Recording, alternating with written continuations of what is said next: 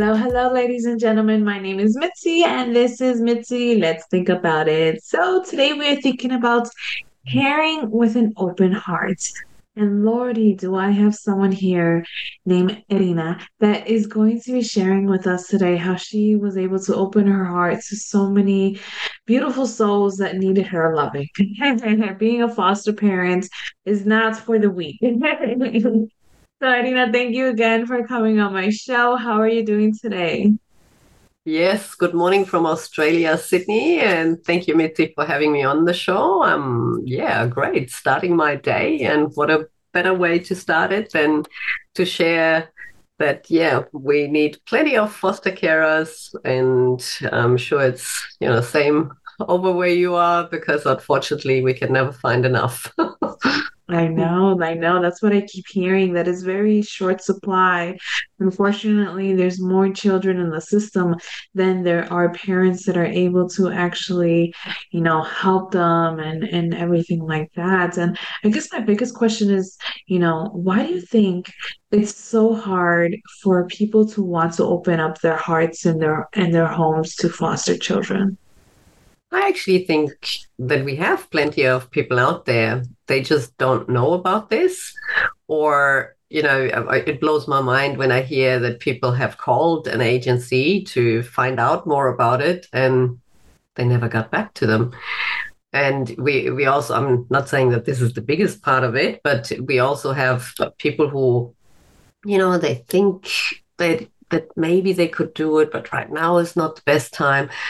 And I'll tell you, I mean, we've had, you know, kids, we do all kinds of care. So there are different types of care, which also a lot of people don't know. They really think, oh, you know, you get a kid and then you have to commit kind of, you know, forever and ever. It's not like that. You have different types of care. You can also offer, for example, respite care, which means that whoever has a child in their care and they need a break for whatever reason, either because they have, you know, a surgery in hospital or um, they just want to reconnect with their own biological kids and for whatever reason they had a you know a skiing trip booked and then they had a baby placed with them and you know all these uh, reasons why people you know or they need to look after an elderly for a few weeks or anything like that. So they need respite care which means that you take the, the children that they have in their care for a certain time frame. You get a beginning date and an end date and then other kids, we also do emergency. So, which means it's, you know,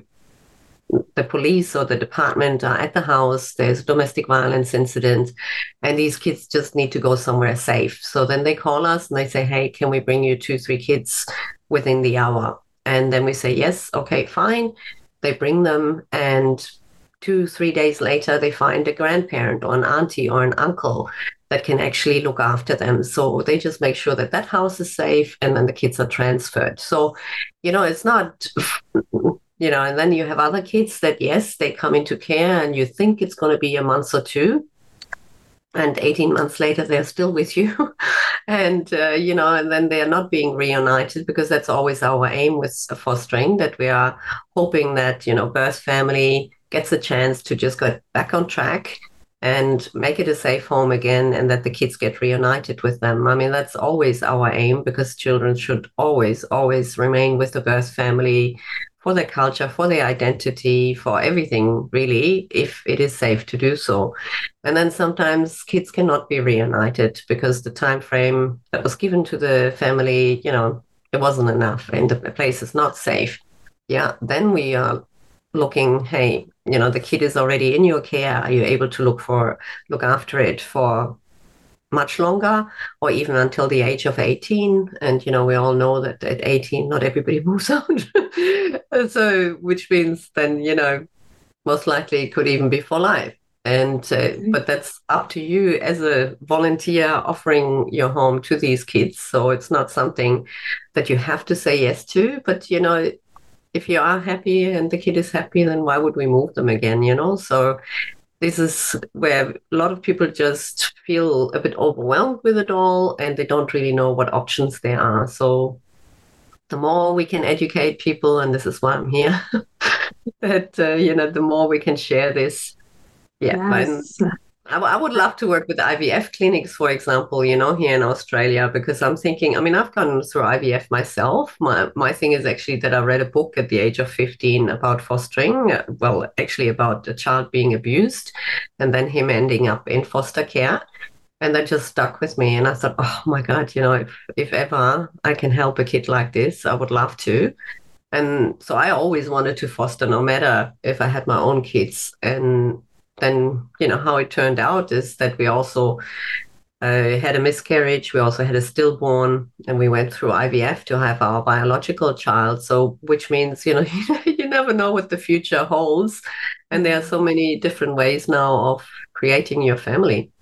Yeah, that's true. That's very true. I was uh, just about to ask you that what got you into fostering, but you kind of just answered that question. So you took it from me, but I'm so glad you said it because I think it's it's important that it just shows just by reading a story, it moved your heart where it changed the directory of your life where you were like, no, I'm gonna be that person to open my my doors no matter what. And was it hard for your husband to be on track to what you already decided when you were 15?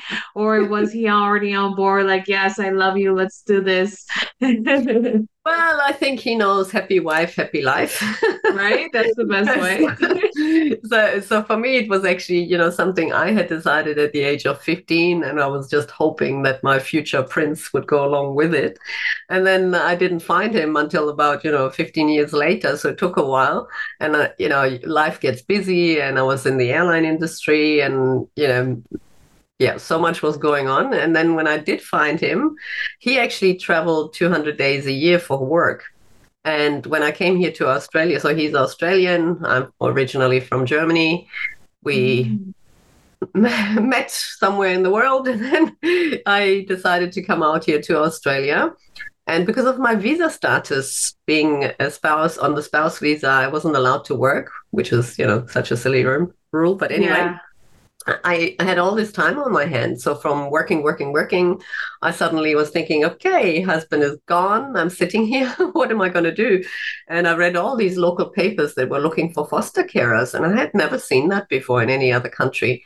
And then I was like, oh, but that's what I always wanted to do. So I actually called him and he was abroad. And I said, ah, you know, this is something I always wanted to do. I wanted to maybe even adopt one day, foster kids. And he was like, yeah, but aren't we trying to have our own kids and i was like yeah yeah yeah but you know i always wanted to do this anyway so how about it and but you know you need to be in town to do the assessment and this and that and he says I don't know. I never thought of it. Never, you know, so he wasn't 100% convinced, but he knew that I needed something to occupy myself. I had all this time, and this was something I felt so passionate about that he was like, okay. And, you know, once we got going, and and then we also we were in Singapore for a while, and we were the, like the second Caucasian couple to foster kids there.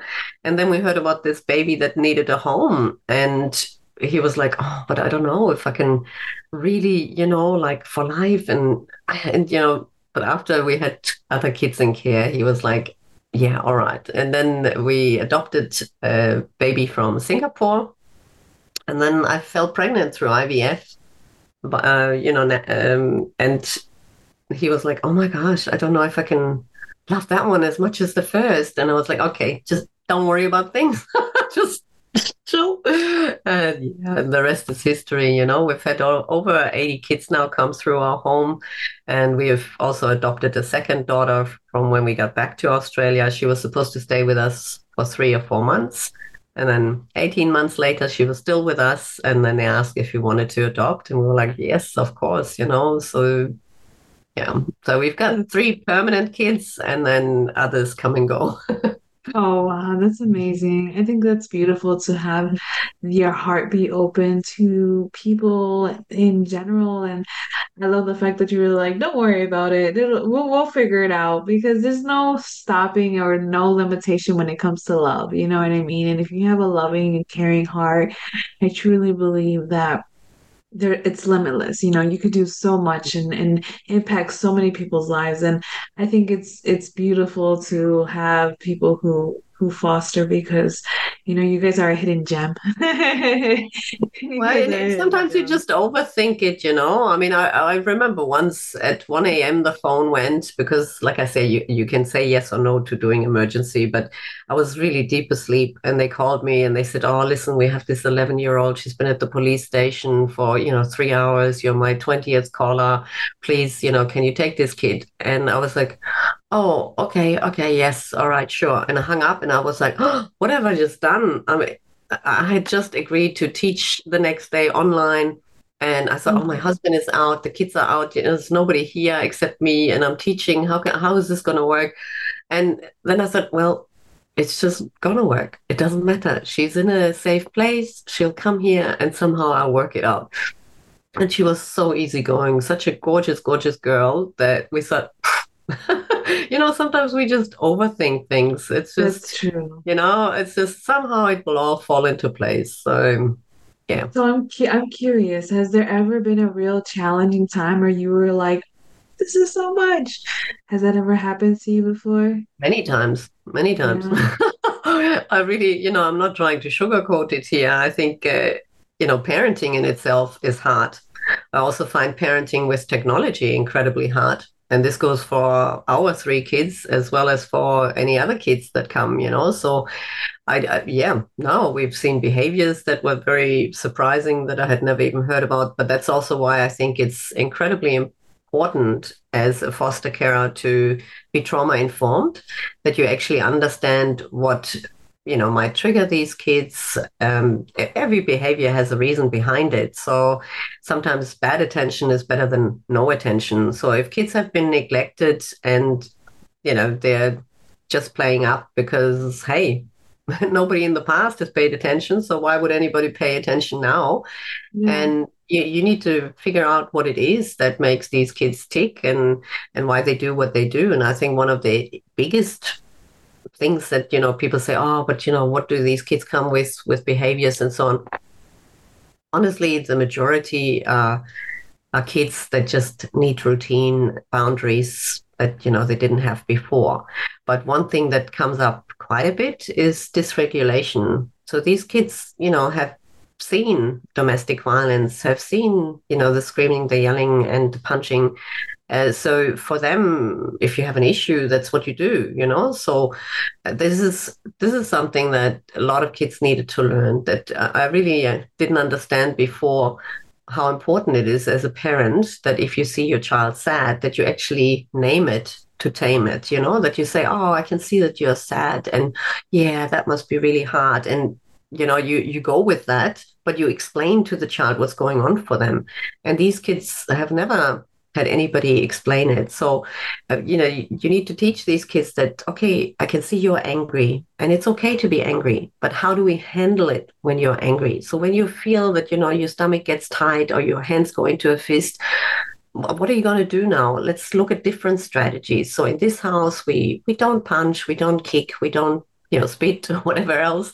Um, so let's look at strategies that the next time you feel like that. So you're acknowledging the feelings that they are going through, but you also show them a new way of you know dealing with these really emotions because i mean they've been frightened all their life they've been you know tiptoeing around other people who had mood swings and outbursts and you know alcohol drugs whatever it may be and these kids just need to regulate themselves and it's incredibly important. And I've never really understood until I became a carer how emotional regulation and emotional intelligence is just absolutely vital.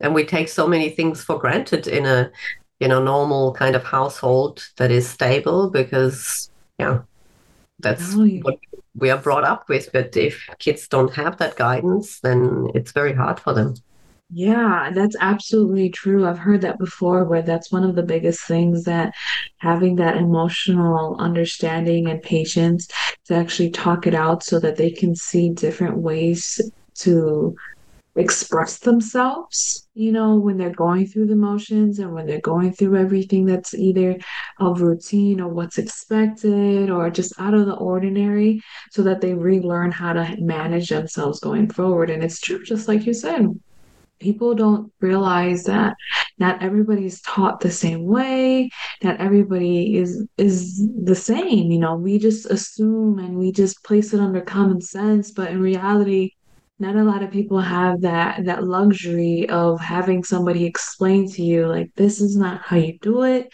Let's do it a different way. So i love the fact that you brought that up because i think people do need to understand that common sense isn't your common sense. It's not my common sense. It's everyone's common sense is going to be different because it's what they grew up. It's your perspective so it's going to be subjective. And i think it needs to be repeated over and over and over again so people can get it. Yeah and, and and any which way it needs to be repeated because this is how our brain heals you know? So i've also become a neuro change practitioner because i find neuroscience absolutely incredible i mean it is mind-blowing what our bra- brain can do and our, how our brain you know develops and how it can heal and the key thing is really repetition repetition repetition of positive experiences because the brain cannot differentiate between good and bad the brain just differentiates between what has happened a lot in your experience and what we, oh, you know, this happened a lot. So that must be what I believe of myself. So if you're told that you're worth nothing, that you will never amount to anything, and this is repeated and repeated and repeated in your brain, then that's the template you have in your brain.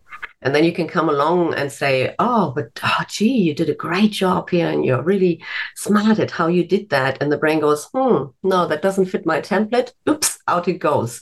So you need to really repeat it, repeat it, repeat it. And, you know, I mean, as a parent, you feel you repeat yourself like a parrot anyway. but then when you have kids that have, you know, such a negative perception of themselves, you have to repeat yourself even more because that's yeah. how ingrained that belief is in their brain. And if we want the brain to heal, we need to repeat, repeat, repeat. And at some point, the brain will realize, hmm, okay, hmm, this thing about being smart that came up a few times. So, okay, let's leave that here. And hmm, the other one actually is not being used so much. Let's get that out. You know, this is how the brain functions. And I, I just find that absolutely fascinating.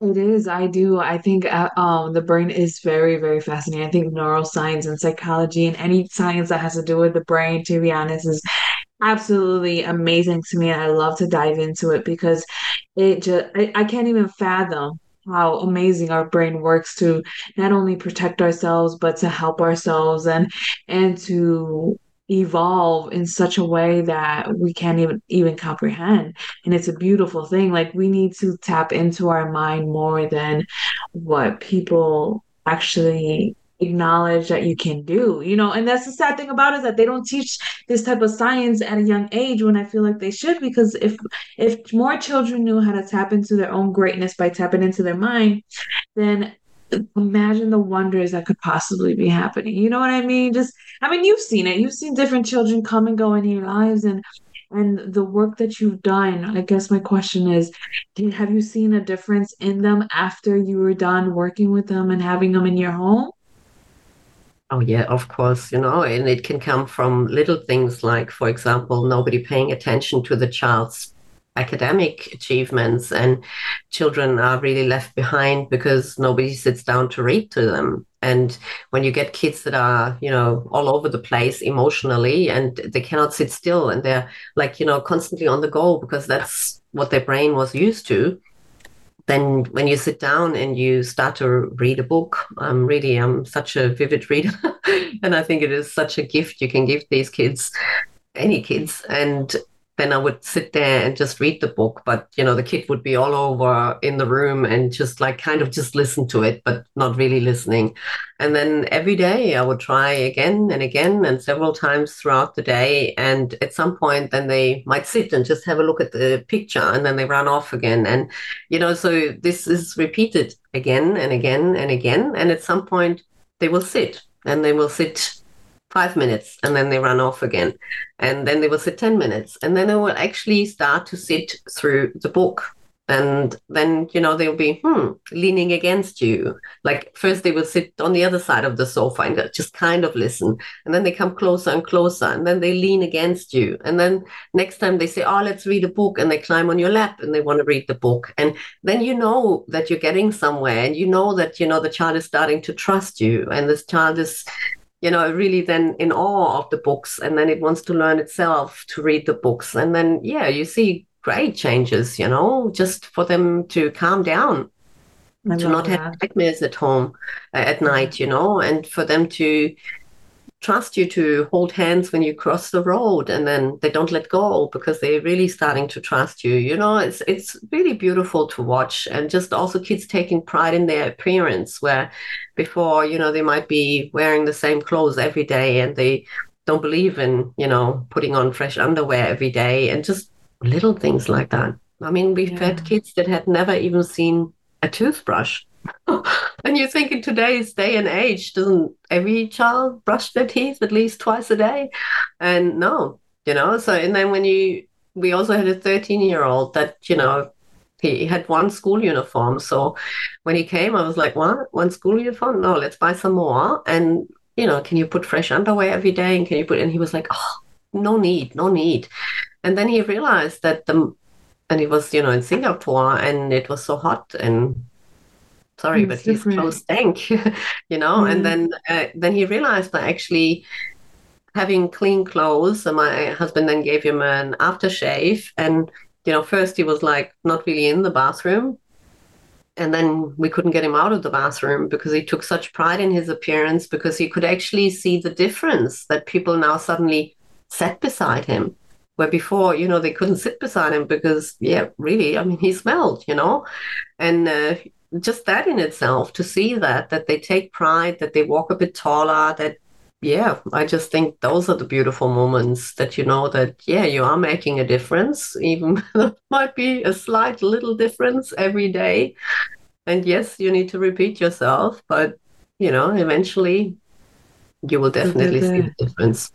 Wow, I love that. I love those stories because it just shows how innocent children are, and it just shows how um, vulnerable and how much they can soak up, you know, and just harden if you're not given in the right environment. But when you're able to go grow and evolve in the right environment, you know, limitless things are possible. You know, to hear that child was when coming from just a an a not caring attitude to, okay, I understand why you should care. You know, that's just a flip of a switch that probably led his life in a whole different di- directory now, just by realizing that somebody else cared for me, so I should care for myself.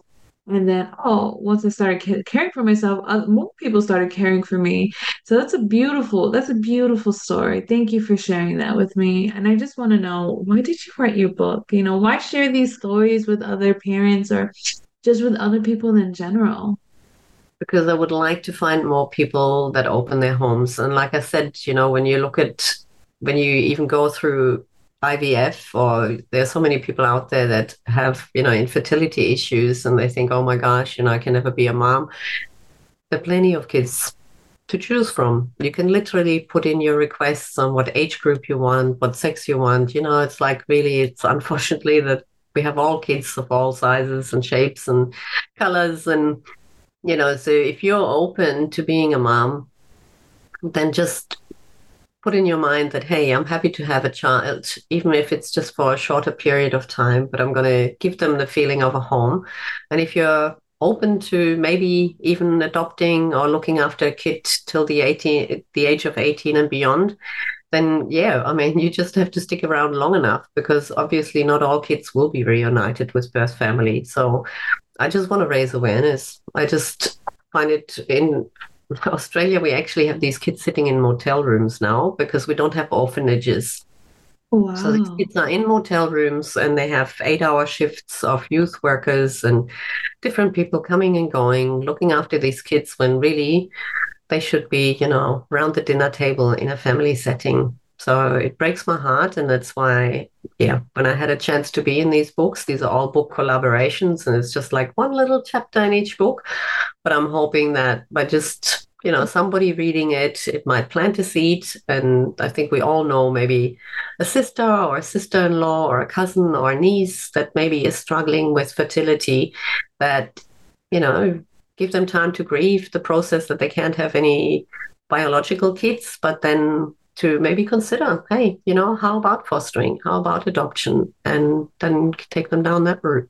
So that's yeah. my with all of this. I love that. I love that mission because it's a, a noble, a humble mission to help other women, you know, other just people in general, you know, wanting to be a parent, but just are unable to do so themselves. And I do think this is a great way. I mean, if you have a lot of love to give, why not give it to these kids who are yearning and needing this love and, and attention, you know, especially if you have it, why not go forward and step in and into it and really embrace it because I think it's like you said earlier, it's all in our mind. We we kind of make things bigger than what they are.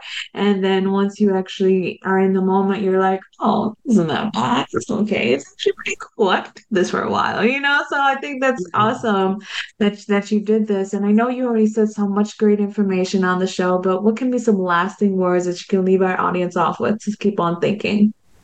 Yeah, if you, you know, if you would like to just have a bit more information about it, then please, you know, visit my website.